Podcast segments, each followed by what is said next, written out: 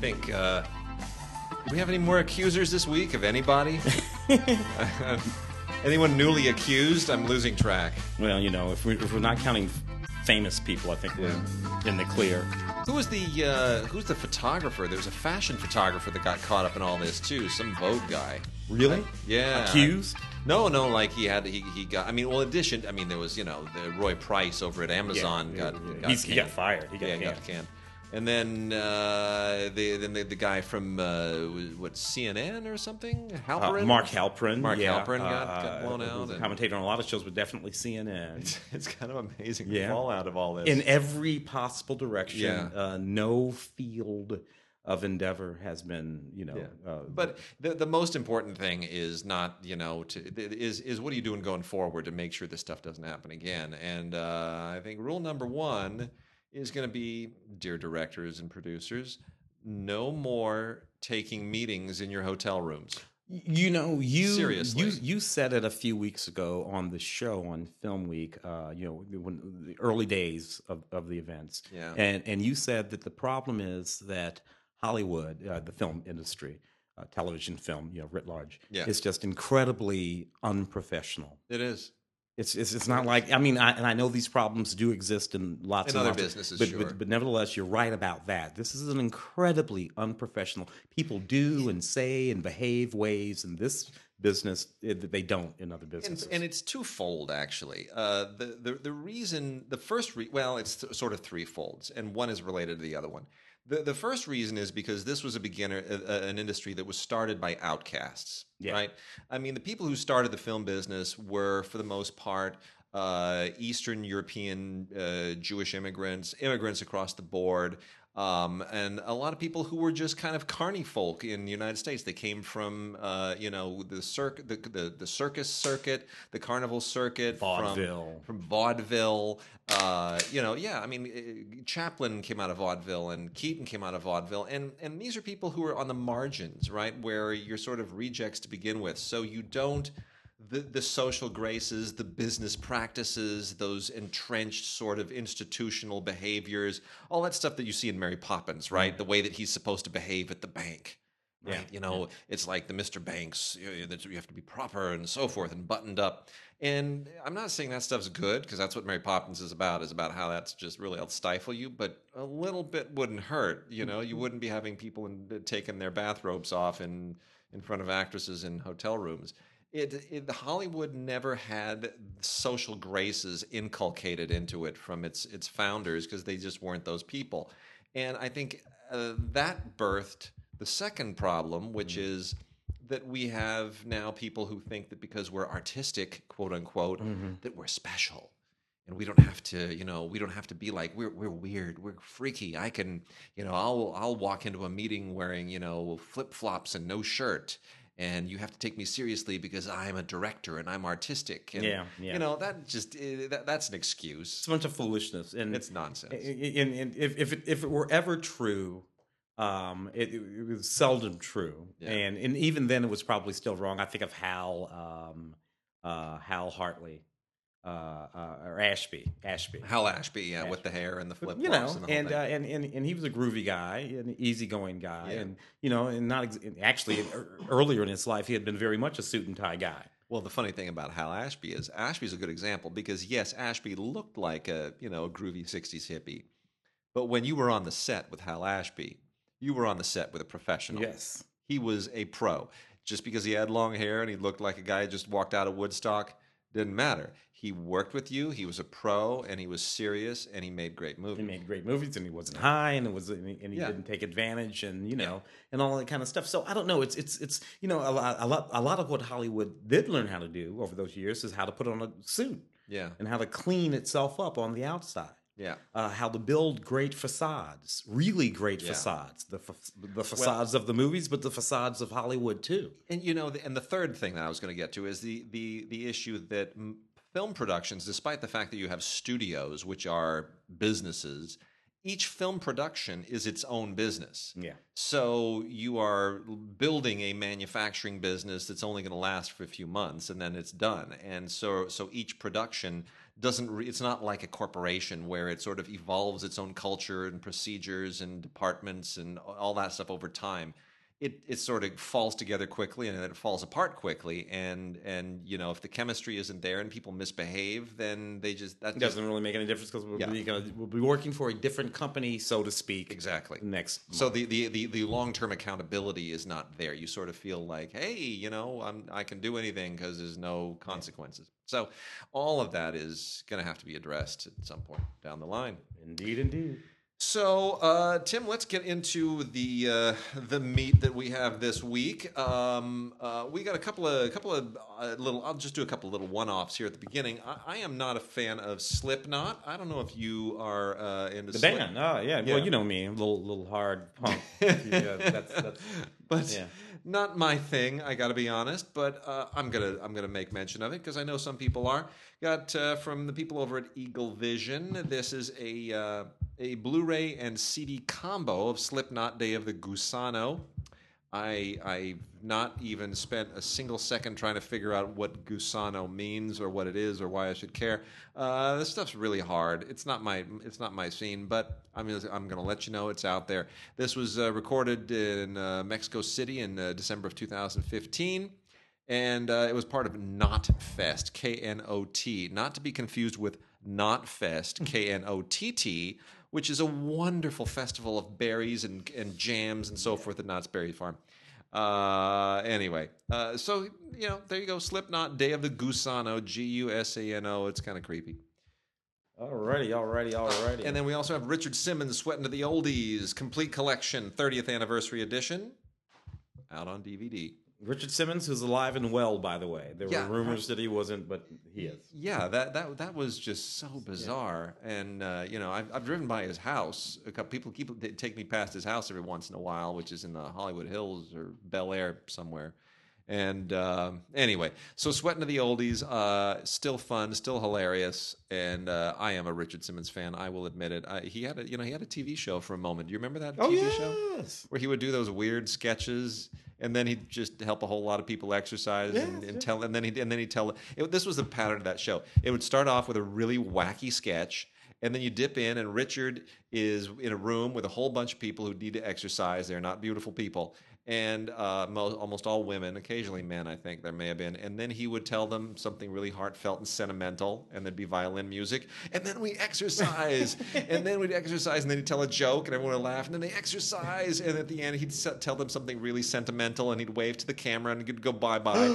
And uh, you know I was, I was like in high school or something and i remember sitting there and just watching this after school eating a eating a sandwich or a hot dog or something and thinking this was a whole lot of fun and now i look back and i go what the hell was i thinking It's the weirdest way to spend my after school hour. I should have been watching cartoons. Anyway, Sweating to the Oldies. Uh, the uncut releases of Sweating to the Oldies volumes one through five, all of them on one Time Life uh, DVD set. It's really a whole lot of fun. I, I got to be honest. The nostalgia factor here is is great. It also includes a bonus DVD and a 20 page photo album. And man, are those photographs going to just take you back. Yeah, Wow. indeed, indeed, indeed, indeed. All right, Tim, new movies. Uh, there have been a there's been a whole lot of um, uh, uh, uh, Stephen King. Uh, Oh, the, yeah. the the successful Stephen King It, which I think is still in theaters Oh, right yeah, now, making killing it. making crazy amount of money. Killing it. Yeah, Hall- Halloween was good for that movie. For that movie, right before that, The Dark Tower came out. Idris Elba, Matthew McConaughey uh, didn't do as well. You and I saw this together. Yeah, we saw this together in, in, in, in, an odd situation, and and then I had to talk about it on the show. I think I'm the only film critic in uh, the world who kind of liked this movie just a little bit. Th- We- both certain- liked it. We both liked. There's a certain charm to this movie. Lots of special features on this DVD here. And you read the, uh, you The- read, you're familiar with the book. The series of books. Yeah, it's a uh, series of which books. is connected to some other books and all these kind of things to go together in a very sort of odd set of ways. To my mind, Idris Elba is just about the best uh, person to play the gunslinger. Uh, uh, he, he looks like the guy. and Matthew McConaughey is actually having a hell of a lot of fun in this movie too, as far as I'm concerned. It gets a little crazy. It can be a little funny, but I, but I, you know, I kind of dug it. I, and it definitely followed the book, the narrative of the book, fairly closely.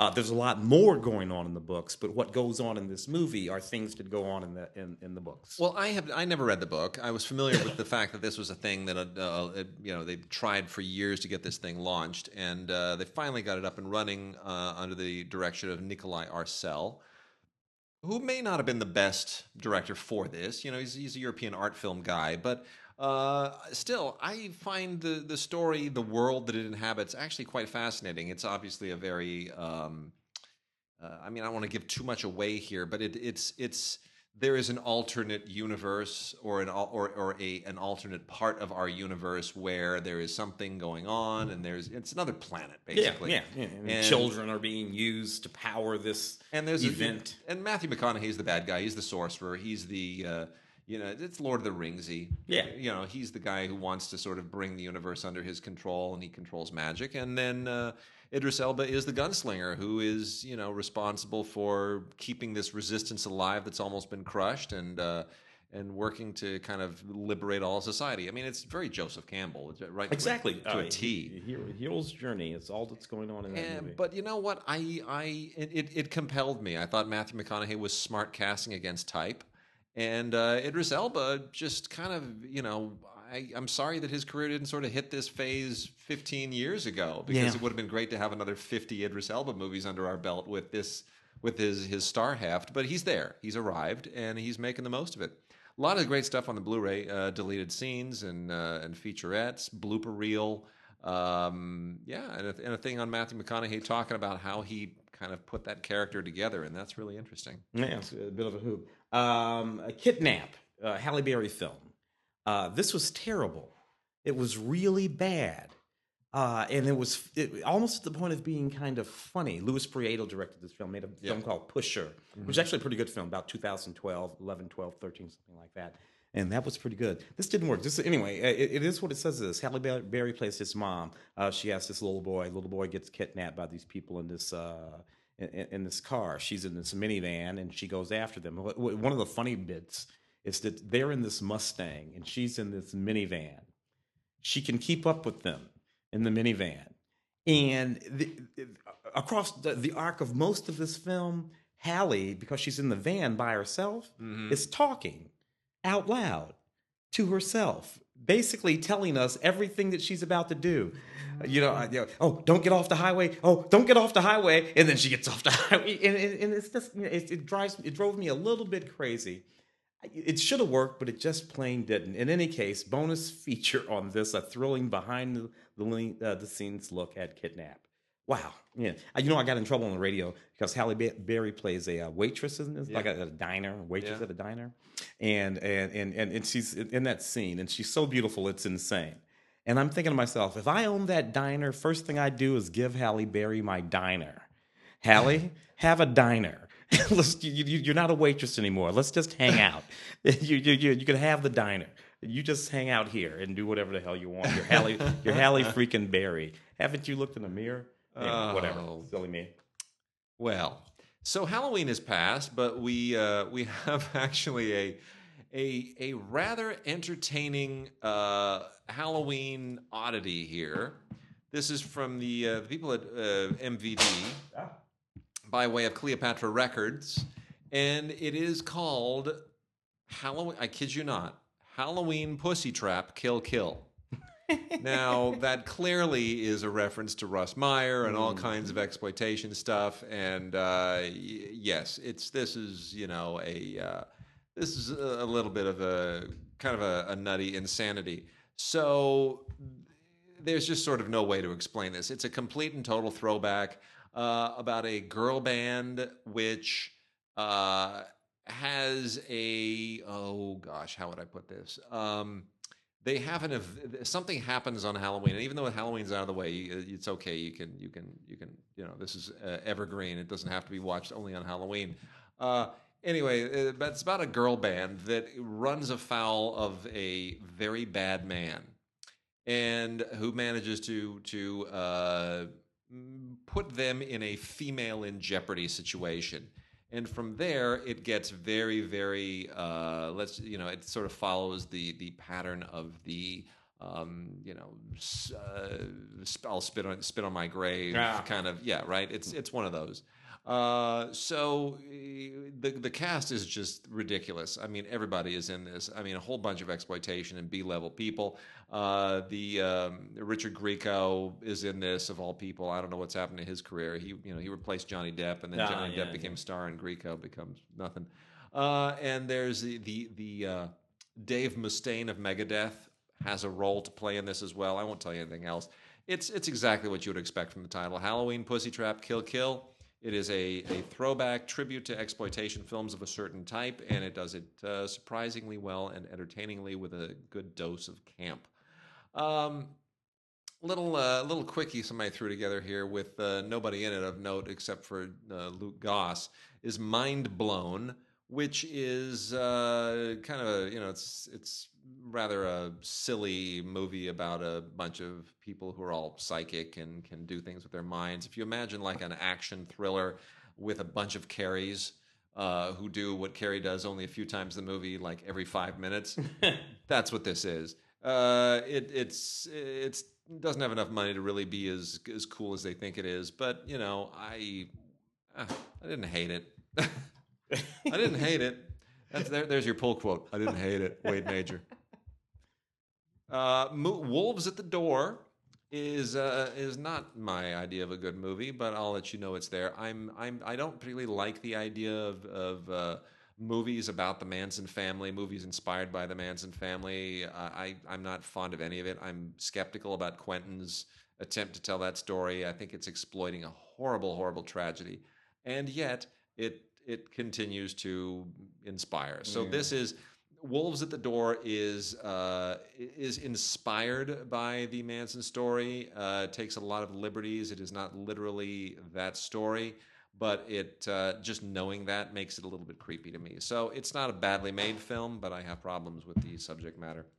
And then lastly is a movie called Step, which Yeah. is surprisingly sweet and inspiring. Uh, this is uh, takes place in Baltimore in the inner city, and it is uh, this is really uh, a, this is this is quite a quite a really solid movie. Um, It was a, very powerful documentary watching Yeah. those young girls. Yep. It's uh, You know. it's it's one of those documentaries. I mean, we've had a lot of those about spelling bees and things, and people finding hope in life through something. But Yeah. uh, this is really solid. Just you know how dance and uh, and, and, stepping, which goes back to historically black colleges all the way back to the turn of the last century, and uh, plays a role in their lives and unifies them and gives them something to focus on as great. they exist in the very difficult sort of urban en- environment and what's going on in Baltimore. Baltimore, in some ways, is worse than Oh, South Chicago. Far worse, yeah. Yeah, and um, uh, but what's what's most inspiring about this is not even so much the stepping; it's the camaraderie, the Yeah. friendship, the Yeah. sisterhood. Yeah. It uh, it's it's got a lot. It's got a lot going for it. They So got really- these goals. The, the goal of the program that those young ladies are is in are in is to graduate from high school. Yep. That is like a very in, in which, first of all consider that this is like the big goal to just make it out of high school. Yeah. Uh, and but if they can achieve it, they will achieve something that a whole lot of women from that community, young people from that community, don't achieve. Yeah, It's So, good. It's, like really that. good. So it's a good, sharp film. Step. Uh, and uh, that also includes deleted scenes, director's commentary from Amanda Lipitz, and uh, music video, and uh, a couple of little featurettes, including some rehearsal material.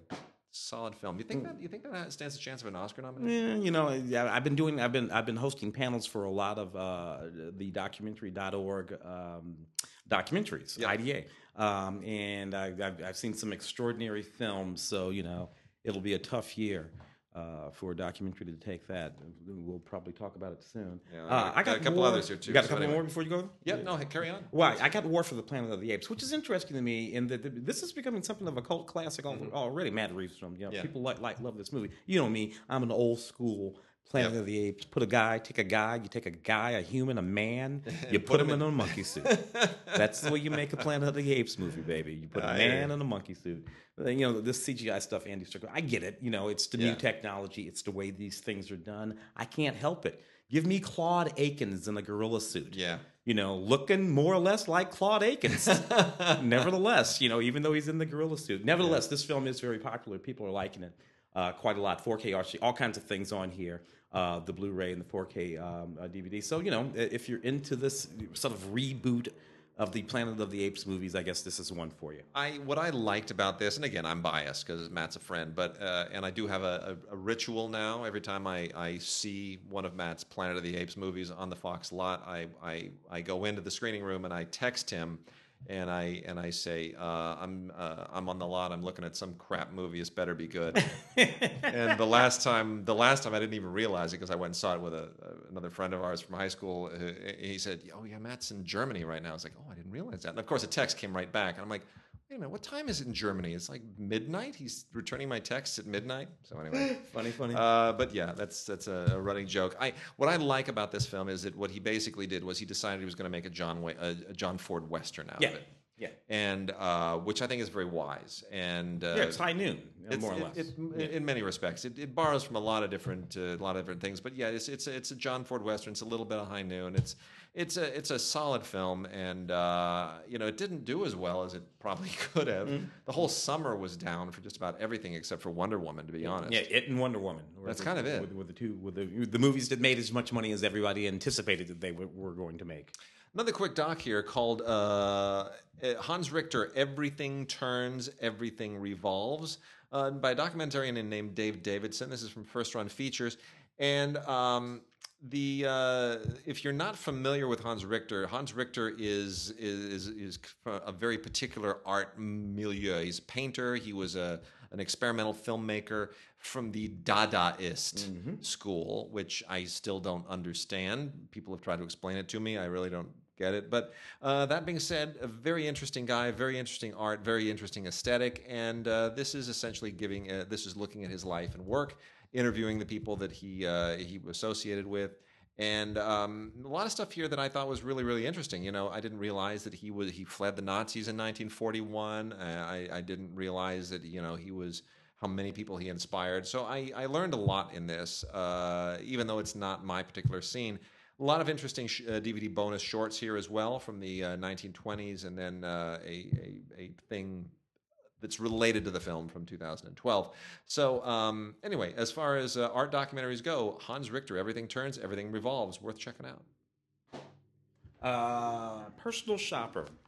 You know, I'll, Olivier Assayas film, Yeah. which I saw for the show. And, uh, uh, you know, Kristen Stewart, and, uh, uh, the lead. This is the Criterion release of it. Criterion release, Yeah. uh, uh, director approved. You know, by, I, first of all, I, I, I rather enjoyed this movie. It's a very, fairly mysterious movie. We're following. That's what she is. She's playing a, a personal shopper. Yeah. She shops for all these sort of famous and important people. It's all and it's all in Europe.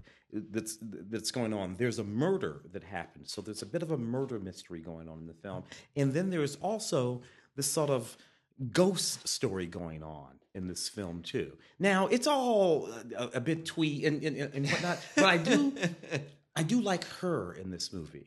I just like watching Yeah. her. She won. She won an award at the uh, Yeah, Cannes Film Festival yeah. for this. I just watch. I like watching her roam around in this movie. She is becoming. I haven't always been a big fan. Yeah. Same here. Haven't always. Uh, she, she's always been a bit, um, well, a bit modern for me, particularly when she when, when she's playing something like the girl in the Twilight films or the Huntsman or something like that. But you know, she's sort of coming into her own. She was really, really good in, in uh, American Ultra, uh, in this film, and I'm starting to dig that. Anyway, this is an interesting film. Um, uh, the Criterion Blu-ray edition of this. Uh, not a whole lot on it, but some interesting things that you might want to check out. Uh, three documentaries here uh, that are all movie related, all entertainment industry related. And the first one is so amazing. This is from the um, Milestone collection. The Milestone uh, Cinematheque people, who we absolutely adore because they just, they're so passionate about great movies and they do such great work restoring things. Um, it's called The Champion, a story of America's first film town. And this is all about uh, Fort Lee, New Jersey. And there's only been one documentary previously that dealt with Fort Lee, which just, it's, I mean, that came out from Image, gotta be like 15 years ago.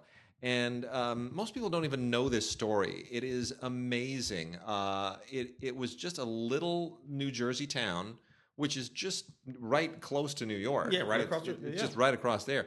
And in the early days, uh, kind of at that transition moment when you were going from when the movies were becoming just when shorts are starting, you know, the Yeah. short short silence are becoming kind of a thing. They're moving out of the Nickelodeon, uh, Right. The, the things that people watch, you know, one at a time, and, and becoming uh, theatrical things. Yeah, This is this is when it kind of for uh, for a brief moment became the first Hollywood. Oh yeah. and uh, it's it's really an incredible story. I mean, it is. People think about all of those uh, old got moving out from New York. Yeah. No, most of them moved out from New Jersey. Yeah. Uh, the first woman who ever had a movie studio, uh, Alice Guy Blaché, Yeah. a French woman. Yeah, It, it- the the studio that she owned was in New Jersey. yeah. And and and the, what the, what's sort of at the center of this is about the fight to save what is the last remaining studio of that era, which is, would- it would be sort of the oldest actual studio in America. Might even be the oldest studio in the world still extant. I don't know if any of the original Japanese studios are still around from you know Shochiku and, and those guys, but um, you know it's I mean it's a it's really an incredible bit of of history and. Uh, it includes uh, there there are two documentaries and eight films on here. Uh, it's a two disc set, and uh, there are some amazing uh, films here that are restored. Uh, the uh, the Indian land grab from 1910. Um, there is uh, Flo's Discipline from 1912. You know, mo- these are mostly uh, early Universal Victor films. Um, then there's you know an early Robin Hood from uh, 1912. A lot of really interesting stuff. And there's even a Mack Sennett film from 1912, an eight-minute Mack Sennett single reeler, a grocery clerk's romance. Really, really terrific. So interesting. Uh, I, I just, I you know, you, you'll you'll learn so much about the early parts of early parts of film history. It's really, really great. So, The Champion: A Story of America's First Film Town from uh, the Milestone Cinematheque. Really, really great. Also done in uh, collaboration with the Fort Lee Film Commission. It should be pointed out there is a Fort Lee Film Commission who continues to exist to this day. The other two docs, uh, great one from PBS. Richard M. Sherman, Songs of a Lifetime. He's the last of the remaining Sherman brothers, the two guys who were Disney contract writers who wrote all those great uh, Disney songs. Most famously, all the songs in Mary Poppins. That's what really uh, everyone really, really remembers. The Sherman brothers, just legendary figures. And uh, this is directed and produced by Don Hahn, who does a fantastic job. And uh, you know, Richard Sherman lost his brother many, many years ago, but um, he's carrying the torch for their legacy, and that he is still with us is sort of uh, extraordinary. And uh, it's 60 minutes long, should be longer, but what a wonderful tribute. And uh, then, lastly, of these Hollywood docs is Harold and Lillian, a Hollywood love story on Blu ray. This was at the Cannes Film Festival. This was at a number of other uh, doc festivals. And um, this is essentially the story of Harold and Lillian Michelson, or Michelson, or however you want to pronounce it. But uh, Harold and Lillian Michelson, uh, who may not be really household names, but they worked uh, as storyboard artists and researchers for some of the greatest filmmakers of all time. And uh, it's sort of extraordinary when you realize that how much they contributed to the movies, not just the directors they worked with, but how much they were responsible for the the the the way the scripts were developed, the way the the visuals were developed. Um, it's a great, uh, you know, we talked about, you know, nobody in, in Hollywood is professional. We should say it's the above the line people who are always so unprofessional the writers, the actors, the producers, the directors. Once you get to the below the line people, electricians, Craftsmen. gaffers, craftsmen, carpenters, editors, sound mixers, storyboard artists, all of these people, the people at this level, they are just workaday working stiffs. It's a job. They take it very seriously, and they're the people that I most enjoy hanging out with because they just, you know, they they re- you know uh, production managers and those kinds of people, and and that's who you're dealing with here. I mean, it's amazing. I will tell you none of the filmmakers uh, that they were involved in, but it's uh, it's a it's a love story set against the beginning uh, against the, the the backdrop of Hollywood and some great movies, and um, it's a wonderful wonderful idea for a documentary. You learn about people, you learn about the movies. Uh, it's really worth checking out. It is Harold and Lillian, a Hollywood love story by an amazing filmmaker named Daniel Raim. It's definitely worth it. Outstanding, outstanding. Oh, um, Annabelle Yeah, didn't see Creation. this. Did not see This this. is Annabelle Creation. Uh, Yeah. It's part of the Annabelle series of films, of course. But but it, it all starts with The Conjuring. The Conjuring. Yeah. Now, now, so this is like a spin-off series from The Conjuring because Annabelle was a thing in The Conjuring, and then we had The Conjuring Two, but then Yeah. we had Annabelle, and Which now we have another to where the Annabelle. doll came. This movie is about where Annabelle comes from in the first place. Okay, so That's- these are all part of the extended uh, Conjuring uh, cinematic universe. as they say. Good Uh, which is, and, and- and actually is pretty good. All of these films have actually been pretty good. We're past Halloween now, uh, but nevertheless, uh, uh, if if you're into horror and you're into good horror, these films all sort of uh, work together well. Get get get the whole dadgum set and, and, and check them out. This one has some nice uh, special features on it. Uh, conjuring the universe, so it speaks to the other films. Uh, a couple of short films and some deleted scenes in a featurette, along with, of course, a director's commentary. So, Annabelle, Creation, Blu-ray DVD. We've also got uh, The Good Catholic, which is a you know lovely family film. Not particularly good. Danny Glover and a few faces that you know. It's about a guy. He's a perfectly lovely Catholic priest. He loves God. He's committed to God. A really pretty girl moves to town and starts going to the church. I What's what's this. he gonna do? I hate this movie. Yeah, yeah, well, you know, it's, I didn't like this at all. Um, The- I- you know, from the director of Hoosiers and Rudy. Um, so you know, there's a certain there's a certain amount of of, of, of filmic quality here, Ye- but narratively, this this this film is so obvious that The- its obviousness is obvious. it uses the it, it, it starts with and then it uses the confessional as kind of a cutesy as a meet cute romantic comedy thing. And i you know i guess i look i'm not catholic but that just strikes me as what? Yeah, really? I Yeah. don't i don't see the the irony is not making me swoon. Indeed. anyway did you have to talk about this on radio No, because missed I because I think this was part of my week, and then I think they shuffled the date, and anyway, and then it was- slipped away from you, John C. Yeah, McGinley, and all that kind of stuff there. Uh, Oh, Danny Glover. Why can't you? Anyway, whatever. well, I don't know. Danny Glover can't play can't play bad guys And, anymore. and John C. McGinley, all he ever plays are like eccentric oddballs. Like he's basic. His character here is exactly the guy that he played on uh, on uh, uh, the, the, Which the show? medical show. Oh, uh, uh, yeah. Was, was, was it was it House or the other one? Grey's Anatomy. I No, forget. not Grace. No, no, no, no. The the, the comedy that he where Oh, Scrubs. Scrubs. Thank he was you. the Scrub. I always got all three of those Yeah. mixed up. yeah. Uh, uh, um, anyway, one more here, person to person. Um, this is one of those uh, several couples in New York films over the course of a day, uh, how they interact in their lives, and this Michael Cera sort of at the center of it all. Uh, as he hustled around trying to collect records and this kind of thing. It's a perfectly neat little New Yorky sort of movie. Um, uh, uh, special features. You have an interview with the direction, uh, Gustin, Dustin De, Defa, I think it's his name, D E F A, Defa. Uh, I guess. Yeah, Yeah. Anyway, neat little New York independent film. I like those kind of movies, so I, I have no complaints there. Yeah. Uh, a couple of documentaries uh, over here that are going to make you really depressed about the world, uh, but I'll get through them quickly. One is uh, is Meat, a story of sustainable food. Uh, I have seen so many of these uh, documentaries now about how everything we put into our bodies is just poison and horrible, and, and fats and sugars. Started and with Food Inc. a few Food years Inc. ago. is a Food Inc. Food Inc. turned my sister-in-law vegetarian, by the way. Mm. Uh, so anyway, this continues that that thing, and uh, eh, yeah, it's it's going to make you want to starve yourself to death. I I'm not going to deny you that. It, it it's on Blu-ray. I think just to make it more graphic, to make the animals look more real, so that you just feel worse about wanting to have anything to do with about eating them. Um, but the, the what is interesting about this is not the guilt trip that it lays on you, which I'm never a fan of, but um, is the issue of sustainability, and uh, and that is where it gets interesting. I'd love to see sort of a contrary point of view, just to know if you know are the numbers, are the assumptions, is the science you know uh, being skewed any? But nonetheless, it is presented in a very persuasive way, and uh, it is for people who you know want to be completists about this genre, this subgenre of documentary. It's worth checking out. Uh, it is uh, it is also it is also worth noting that this is a New Zealand production, and uh, food in New Zealand, sustainability in New Zealand is a big deal because it's an island. You know, you, uh, you they have to sort of have a very robust economy that is very centered on their ability to feed themselves. So you know, New Zealand doesn't really have, to my knowledge. Uh, any huge local trading partners other than Australia. Australia, yeah. That's kind of it. So you know, it's a very self-sustaining uh, uh, society.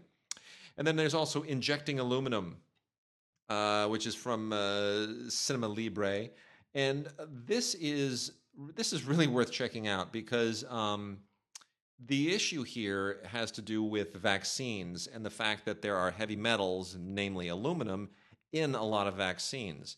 And uh, this is something that we've actually started to do in my family because I have a daughter. You know, I have a four-year-old kid, and when you get vaccinated, you you you sort of want. Well, is there mercury? Is there are there vaccines uh, in the vaccines? Is there are there heavy metals? You want you, you start to become very curious about what is in the vaccines, and that's a big deal.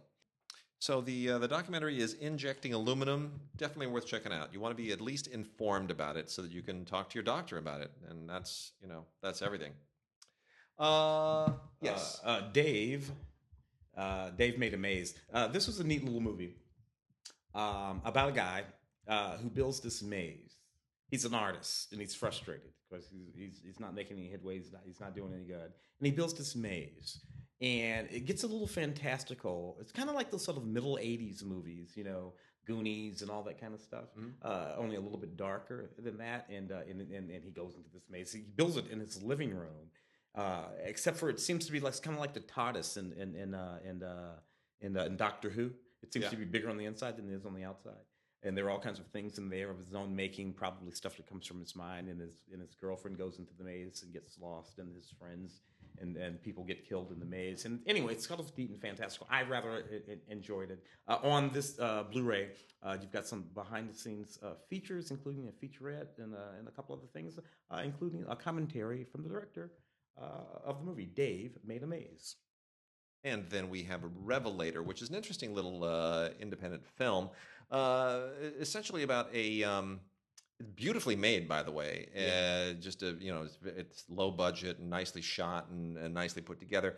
Uh, the the director and producer and writer and star and editor of the movie, uh, which tells you a lot about the the level of budget, is Javon Auken who um, it's it, you know for a one for one of these one man indie deals, it's uh, it's probably pretty it's it's it's impressive. I mean that he pulls it all off, but I think would have been a better film if he'd have let some other people wear the hat. Uh, you know, he does everything except be his own cinematographer. so the uh, basically the what he he plays a a, um, a psychic. a psychic who sees dead people yeah. right? And he's a, but he's not like a like a hi, I'm a famous psychic. I see dead people. He's a messed up guy. He's kind of down and out. He's, you know, it's not. It's about the dark side of being a psychic. And um, It's a little noir a little It's- it's- thrillery. There's a it- there's it's a, not a very. It's not terribly well. It's not a very well told story. It's a good looking film. Uh, but um, you know, it's uh, considering what he did and what you know the odds he faced in putting it together.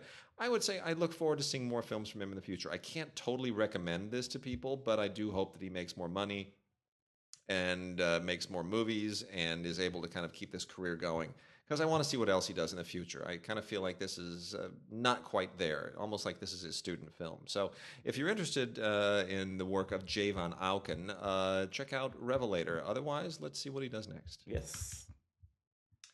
All right, um, let's get into some uh, some television. We've got a whole lot of whole lot of TV here. Um, Tim, let's start talking for a second about uh, this extremely unusual television oddity. Uh, you know, of all the the TV Jackson related stuff, the uh, this thing is just completely bizarre. Michael Jackson uh, searching for Neverland. Yeah.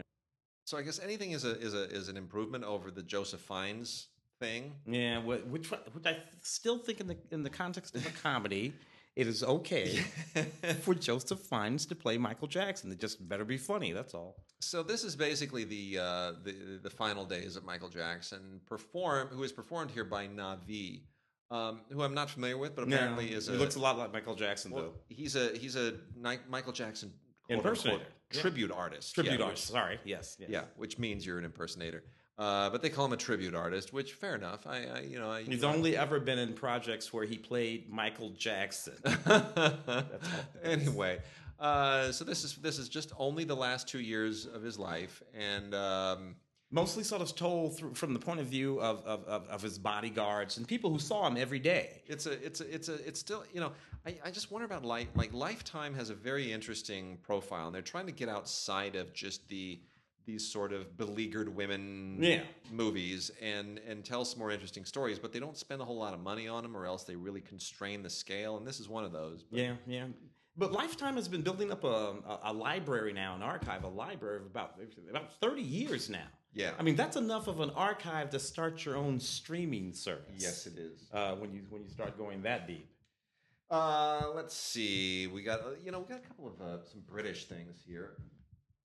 Uh, Humans 2.0 is uh, the story of people in a kind of a futuristic scenario who uh, who find themselves in I guess a Terminatory kind of situation where um, the the quote unquote synths that's the, in their lives begin to acquire consciousness and uh, the the you know it's humans versus AIs and it's it's it, Yeah, part Westworld, part Blade Runner, part Yeah. all of this kind of stuff. It asks some sort of interesting questions about, you know, what makes us human. You know, Yeah. sort of the same questions at the center of some of that stuff. yeah Uh, and, and, and, and, and, and what we should do when we come to know that these things that we've built are after us. or at least or, or at least paying attention to us Yeah. actually paying Yeah. attention to us uh, I, you know, I watched five or six episodes of that, but sort of floated away from it for no particular good reason. Actually, Uh, eight episodes here, uh, so we'll see where it goes in the future. It certainly seems interesting and promising. Uh, Midsomer Murders. There's no reason to keep you know drilling into this. This is series 19, part two. This thing's been around for 20 years, uh, and some uh, you know it, it's two two different two very lengthy mysteries here for a total of about three hours worth of mystery. Uh, nicely put together, beautifully on, uh, beautifully uh, transferred to Blu-ray.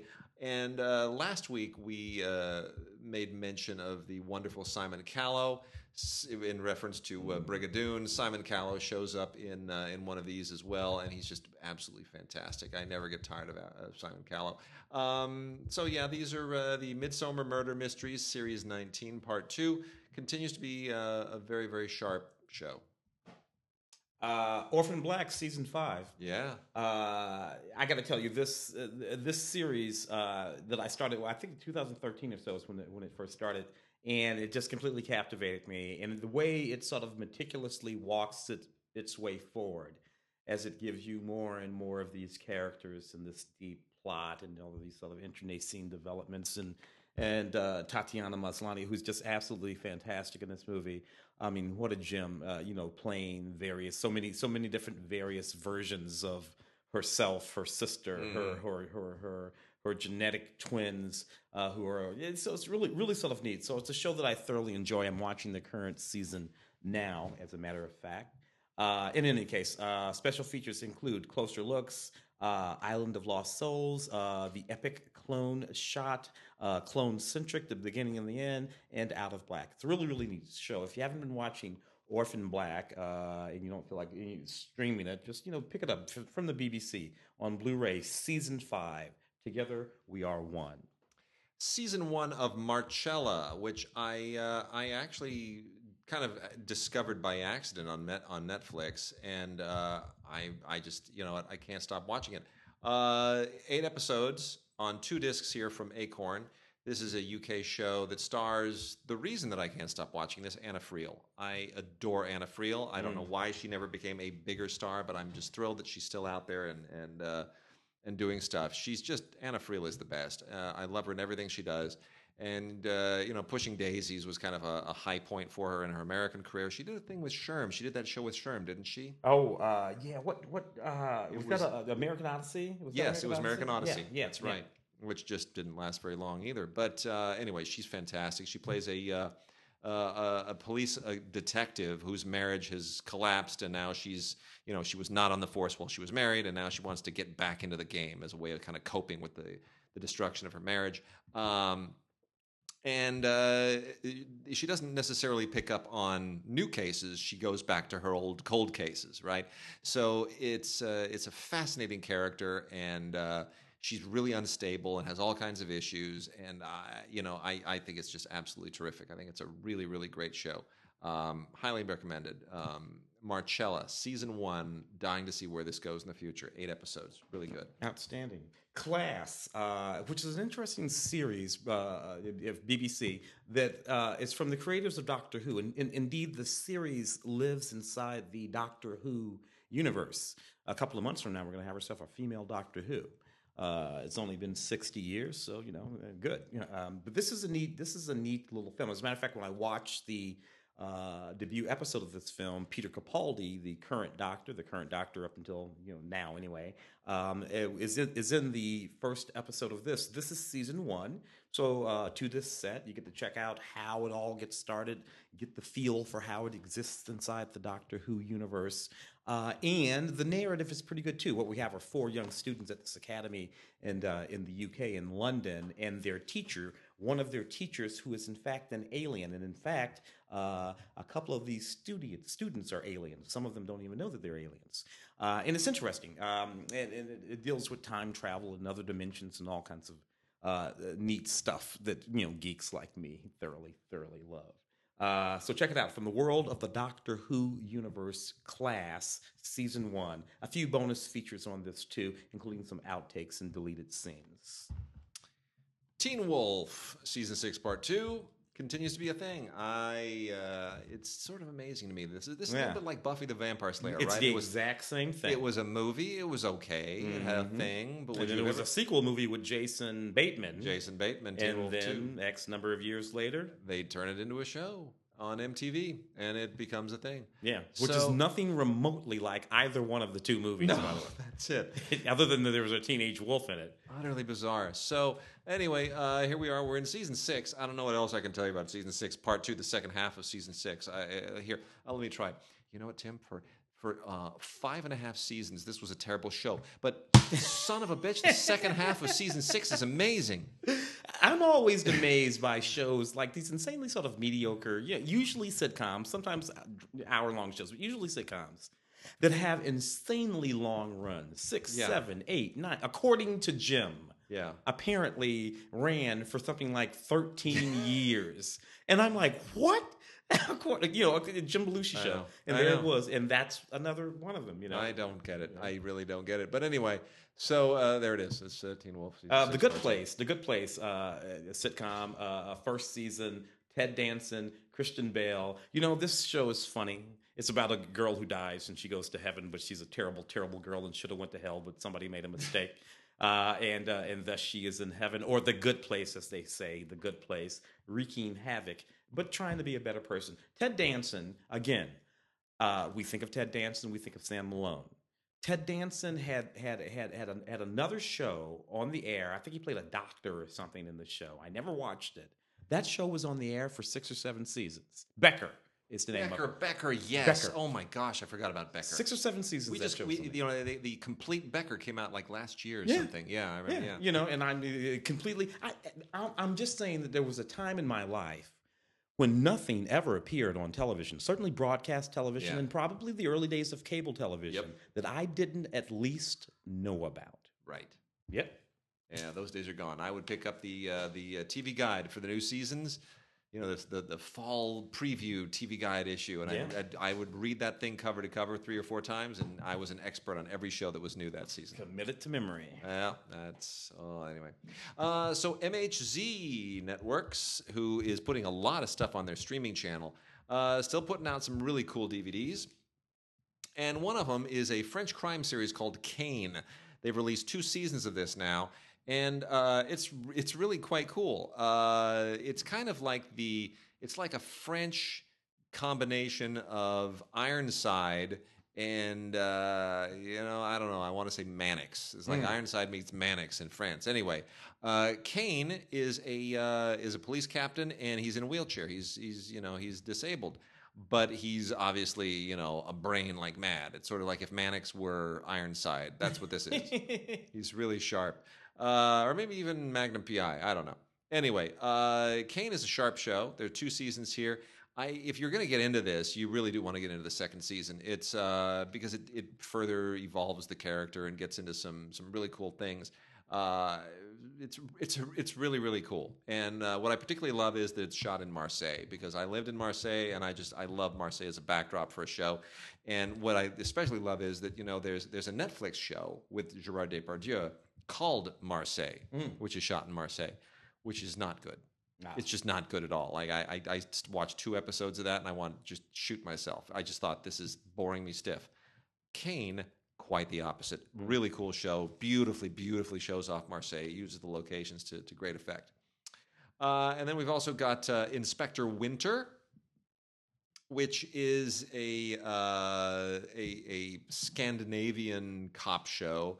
Uh, very, very um, kind of. I feel like Mads Mikkelsen should be showing up at any given moment. uh, you know, it, it's a Swedish show, but apparently it's very, very popular all over Scandinavia.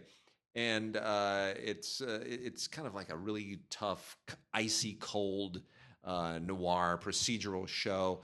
Uh, a little bit, a little bit too icy for my taste, actually, but still very well written, very well, nicely, uh, very put, well put together. Uh, you know, solid production value. Uh, we've also got Paris, the Great Saga, which is a, uh, a- a- this is a little bit of a a diversion for MHZ. Uh, this is just uh, basically a documentary 3D CG look at the history of Paris. Very nicely produced. Uh, not a lot of stuff here that I didn't know, but I lived in France, so I, I guess I kind of, uh, in, you know, uh, all this stuff kind of seeped in through osmosis. Uh, but if you if you don't know the history of Paris, uh, it's really worth checking out. It's very nicely put together. Um, the uh, the CG animation stuff is is very very cool. It's it's highly informative, and uh, you can watch it in French or English. Uh, so you don't need to worry about having to watch the thing in subtitles necessarily, although you can. And then uh, Murders at Barlume uh, is an Italian show that's a little bit offbeat for my taste. Uh, I, I, I didn't quite get it. It takes place in a uh, small Tuscan village, and uh, it's you know kind of it's kind of a little bit like uh, I don't know. I don't want not not exotic marigold hotel or I don't even want to say green acre. You know what it is? It's like it's like it's like a it's like Newhart. Ah, That's what it is. A little bit like Newhart. Bob and Emily Newhart. Yeah, the, the, the, the second Newhart show. Oh, show. the with other one. the, the New England Yeah, uh, bed yeah, and breakfast thing, except not a not a three camera sitcom. Uh, that's a little bit what it is. Anyway, it's beautiful. Uh, it's beautiful surroundings, but it's kind of a genre splicing thing. There's a little bit of procedural crime and a little bit of comedy and a little bit of just enjoy the Tuscan settings, and it's you know it's kind of a curious genre. I guess they do that on Italian television. And if you are uh, an Agatha Christie fan, you will probably thoroughly enjoy this trio of uh, adapted mystery novels uh, from Camilla Läckberg. Her, uh, three novels, The Preacher, The Stonecutter, and The Jinx. I am not familiar with the books necessarily, but the, uh, the Swedish adaptations of these are pretty engaging and very nicely done. Uh, the I think the, the Jinx is the one that feels coolest. It has kind of a Hitchcockian vibe to it but uh, otherwise it's really uh, it's great kind of procedural mystery and you know really gritty stuff and swedish television doesn't pull any punches it's much much better than uh, american procedural television that way Yeah, yeah. Uh, Reign, the fourth and final season, which I thought was actually a pretty good show, uh, mostly about Mary Queen of Scots uh, Oh, and the intrigue in the French court. Uh, but of course, involved uh, uh, Catherine de' Medici and, and, and Queen Elizabeth the, First, and, and, and all those sort of internecine relationships. It's all, you know, sort of done up like a sort of fancy Melrose Place set in the French court sure but nevertheless uh, interesting, and they get and they get a lot of the history right. Uh, this is the final, uh, uh, the fourth and final season of Reign uh, on DVD. Pretty good. I rather enjoyed this that quite a bit. So you know, if you haven't seen the fourth season of that yet, and then the Bridge, uh, the original The Bridge, um, which I thought was also uh, fascinating. There, of course, is the bridge um, uh, that, that was done on American television, which was set on the border between the United States and Mexico, uh, a notorious border uh, that you know for all kinds of reasons. This one, uh, of course, is set on the border between Denmark and Sweden when a body is found on a bridge halfway between Denmark and Sweden. These two detectives, one Danish, one Swedish, have to share jurisdiction and figure out what's going on. And then, as the rest of the series goes on, we get into human trafficking and all sorts of things. Uh, there, this is series three uh, of the Bridge, the uh, the original series, uh, Danish uh, Swedish series. Yeah. Very very good, and I, I got to tell you, better than the equivalent American show set between the United States and Me- Mexico. Much better. The very another very cool MHZ uh, show, and then the the last of the MHZ titles here is uh, is what I'm going to dovetail into the next thing. This is um, uh, uh, interesting cross cultural current stuff here. Uh, Agatha Christie's Family Murder Party, which is a French adaptation of uh, Agatha Christie, do, uh, which is an uh, Hercule Poirot. It's a Poirot, It's yeah, a Poirot. yeah. So Agatha Christie, British novelist, Mm-hmm. wrote about a Belgian detective, Frank- Hercule, Hercule, Hercule. Poirot, speak, a French speaker, in English, which has now been adapted by the French. Interesting. I find that really fascinating. Uh, in any case, i i- it's really not bad. Um, it's long. It's very, very long. It's uh, you know 370 minutes, which is a little bit too long for my Was, taste. was it originally a, a, a, a miniseries or a television uh, Well, movie? this is a miniseries. This It is, is definitely yeah. This is okay, definitely a miniseries, uh, and it is a little bit too long, but it is extremely well done, and it's interesting seeing it um, in French. To be honest, it's that it just makes it kind of cool and authentic. So it's uh, it's interesting. The uh, the story here is actually a prequel to the Little Murders of Agatha Christie. And uh, I find it interesting because we are only weeks away from Kenneth Branagh's Murder on the Orient, Orient Express, Express, yeah. which, uh, Which I am really looking forward to. so am I. I got to tell you, the the the the the, uh, the trailers are fantastic. Yeah. Uh, it looks extraordinarily. It looks David Lean beautiful. It does, and and you know I've seen that story twice before. Obviously on Uh, the- PBS, yeah, yeah. in in their as part of their Poirot version, which is kind of scaled down, Mm-hmm. and then obviously the old original movie with Yeah, the 78, 79. with Peter whatever it was, Ustinov yeah. playing Poirot, which is fine. It was fun, um, but Some this beautiful scenes in that movie when they're outside the train and all that steam. Yeah. And that train, there's some really beautiful moments in that right. movie. So I'm really excited to see what Branagh does with this one. I really am. And, That's uh, Johnny Depp playing something like a person. Yeah, right. And then we have the Hunchback of Notre Dame, which again is this weird thing. It's like it's it takes place in France, uh, but yet this is a a, a an English language. It, they've, I mean, they've all been really English language adaptations for the most part. Uh, this is a, an English language adaptation that was done in uh, 1982 with uh, Anthony Hopkins as the Hunchback and Derek Jacobi. Uh, is supporting, and uh, you know what? I had no idea that Anthony Hopkins played the Hunchback. You know what? when we sometimes when I when I when I think about guys like him Yeah, and and and why they're so good and how they got so good. Yeah. Well, that's how they got good. yeah, They've been doing every kind of part, every role that you can think of for their entire career. It's a British thing, Yeah. you know.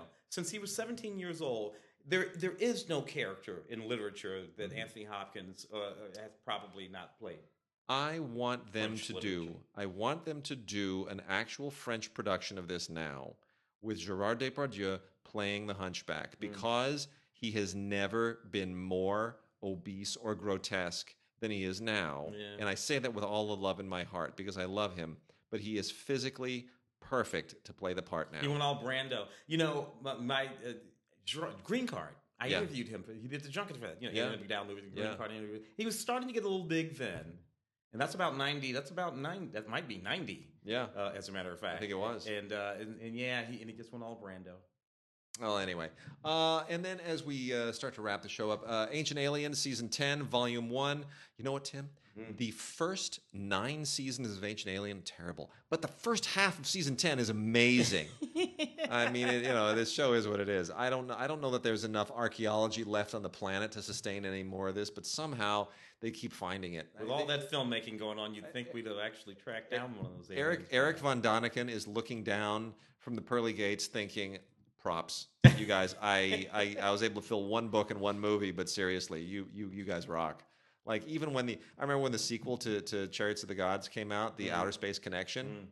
I was, you know, I don't know, what am I, six, seven years old or something, and I see it with my father, and even at that time, I kind of looked at him like, "Oh, all right, this is you're running on fumes with this one.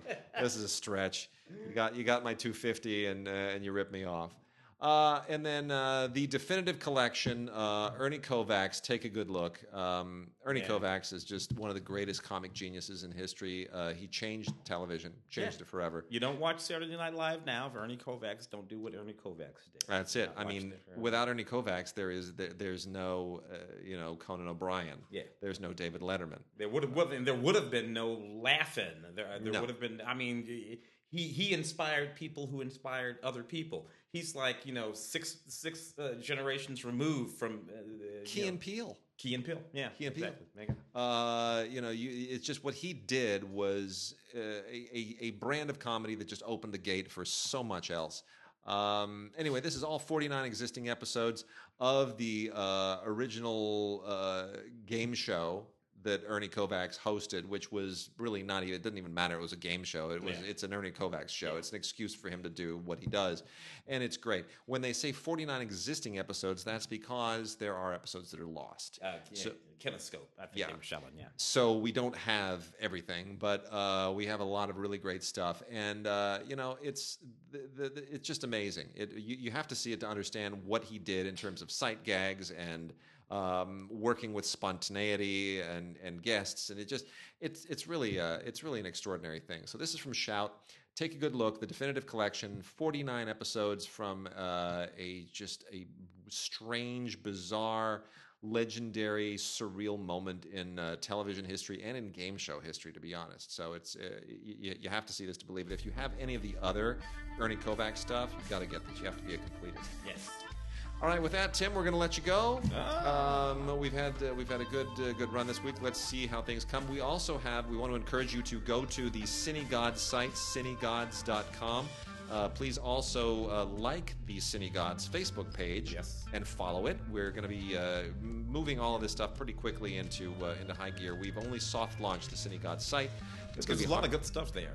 Some great lot of good stuff. articles, some uh, some some great essays uh, about current events, uh, I just I just did a thing on on the 50 greatest screenwriters of all time, overlooked by that other New York and Vulture piece uh, that was on the 100 best screenwriters of all time. So we're we're gonna start ramping that thing up. So please go check it out. Send us uh, feedback to gods at digigods.com. For now, we'll have other email addresses going forward. We'll uh, move all this pretty expeditiously into the future. And uh, we do have a, a, a gift guide holiday show coming up uh, end of November. We will tell you more on that in the next couple of weeks. So uh, for now, we will uh, see you later. All righty, baby.